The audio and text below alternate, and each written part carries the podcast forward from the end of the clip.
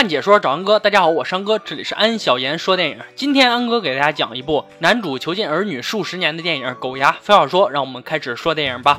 如果人们从小到大就没有接触过新鲜事物，而接受的新鲜事物都是由父母转述的，这样的人生会是什么样子呢？在日复一日的封闭教育之下，孩子们拿什么面对新的事物？故事发生在一个看似非常完美的家庭里，男主主外掌管着公司，母亲主内操持着家庭，三个子女也活泼可爱，家庭氛围看上去异常融洽。可事实上，家里的三个子女是从小被男主锁在布满围墙的封闭别墅里长大，从来没有与外界接触过。为了欺骗子女，父母将外界的事物曲解后传达给孩子，外面的世界处处危险。在僵尸就是小猫的教育之下，三个子女对外界一无所知，他们从小就不允许踏出别墅半步，时间一长，甚至扼杀了孩子们对外面的好奇。父母还编造他们哥哥在外面被猫杀死的荒诞之说。绿意盎然的草坪上，微风习习，三个子女和母亲在男主的教导之下，四肢撑地，一声声学着所谓可以吓跑猫的狗叫。日子一天天的过去，孩子们也终究会长大。为了满足儿子的生理需求，男主将公司一个女职员带回了家中。当然，这个女职员也是在男主戴着面罩的情况之下才进了这个封闭的别墅。而这个女职员也是为了男主的钱。可让男主万万没想到的是，这个女职员很不老实。在他的眼皮底下，却勾引了大女儿。而这个女职员也发现，这个家庭似乎有着不可告人的秘密。她的新思想就像浪潮一样，一次次的推给大女儿。当然，作为回报，大女儿为这个女职员做了一些她根本不明白的事情。随着这种思想灌入大女儿的脑海里，她也开始对外界的诱惑充满着想象。男主对子女谎称，等他们的犬齿掉落的时候，就可以离开这里了。有一天，女职员从男主儿子的房间来到大女儿的房间，但这次在大女儿的威胁之下，她只好将两卷拳击录像带给了男主大女儿。作为只能看着有自己身影的家庭录像带的大女儿而言，女职员给的两卷录像带完全打开了另世界的大门。一种和男主口中截然相反的世界，大女儿深深陷入对外界的好奇，而男主也很快发现了此事。在家里，他先是将录像带用胶带绑到自己手上，狠狠地砸向大女儿的头；而在外面，男主找到了女职员，拿起铁戟，直接狠狠砸向了女职员的头部，口中还说着不允许外界事物对自己家人造成影响。这些接二连三的事情让男主痛苦不已，似乎在打破他一心打造的集权家庭。在男主与妻子沟通之后。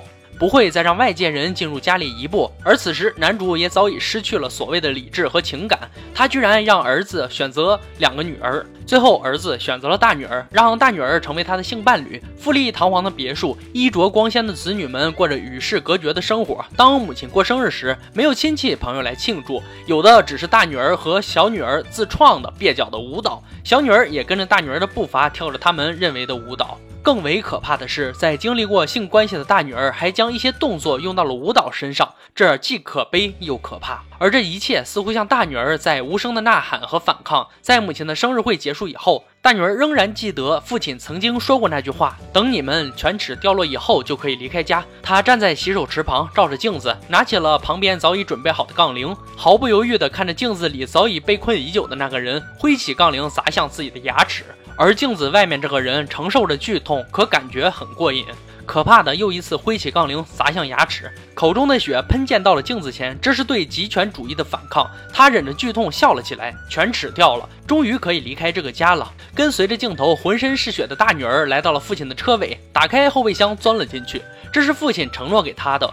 男主看到大女儿留下的血迹，捡起池子里面的牙齿，赶紧冲到围墙外面，四处寻找着大女儿的踪迹。这一切都在象征着他牢不可摧的极权主义正被一步一步的打破。家里也没有大女儿的踪迹，父亲在围墙外面找着。母亲、儿子和小女儿三人跪在围墙里面学着狗叫，他们不敢越过围墙半步。影片的末尾，小儿子和女儿依偎在一起。男主很早就开着他的车出来找大女儿，他来到了工厂，下了车，而镜头推向了车子后备箱。影片到这里就结束了。这是一部看完后让人刷新三观的希腊电影，也曾获得第八十三届奥斯卡提名。有很多观众看完之后并不能理解这部电影所表达的意思，而安哥在解说中多次提到一个词。集权。集权不仅仅存在于国家，其实也存在于家庭。人们内心中隐藏着集权主义的欲望，只要时机适合，它总能钻出来，控制着人们的思想及行为。这部电影其实探讨着集权存在的基础：集权的存在只能靠编织谎言，只能靠对外界的封闭，只能靠高压的统治，而谎言只能维持一时。不可能永不戳破，而在这个自由交往的世界，想要封堵外界消息有何其艰难？面对人性的复苏与被统治者的自身强大，高压的统治其实最后也只是摧枯拉朽。对于自由的向往，对于外界自由的欲望，是任何人都无法阻止的。狗牙看似很荒谬，但导演在以小喻大。说的是家庭，其实暗喻的是国家。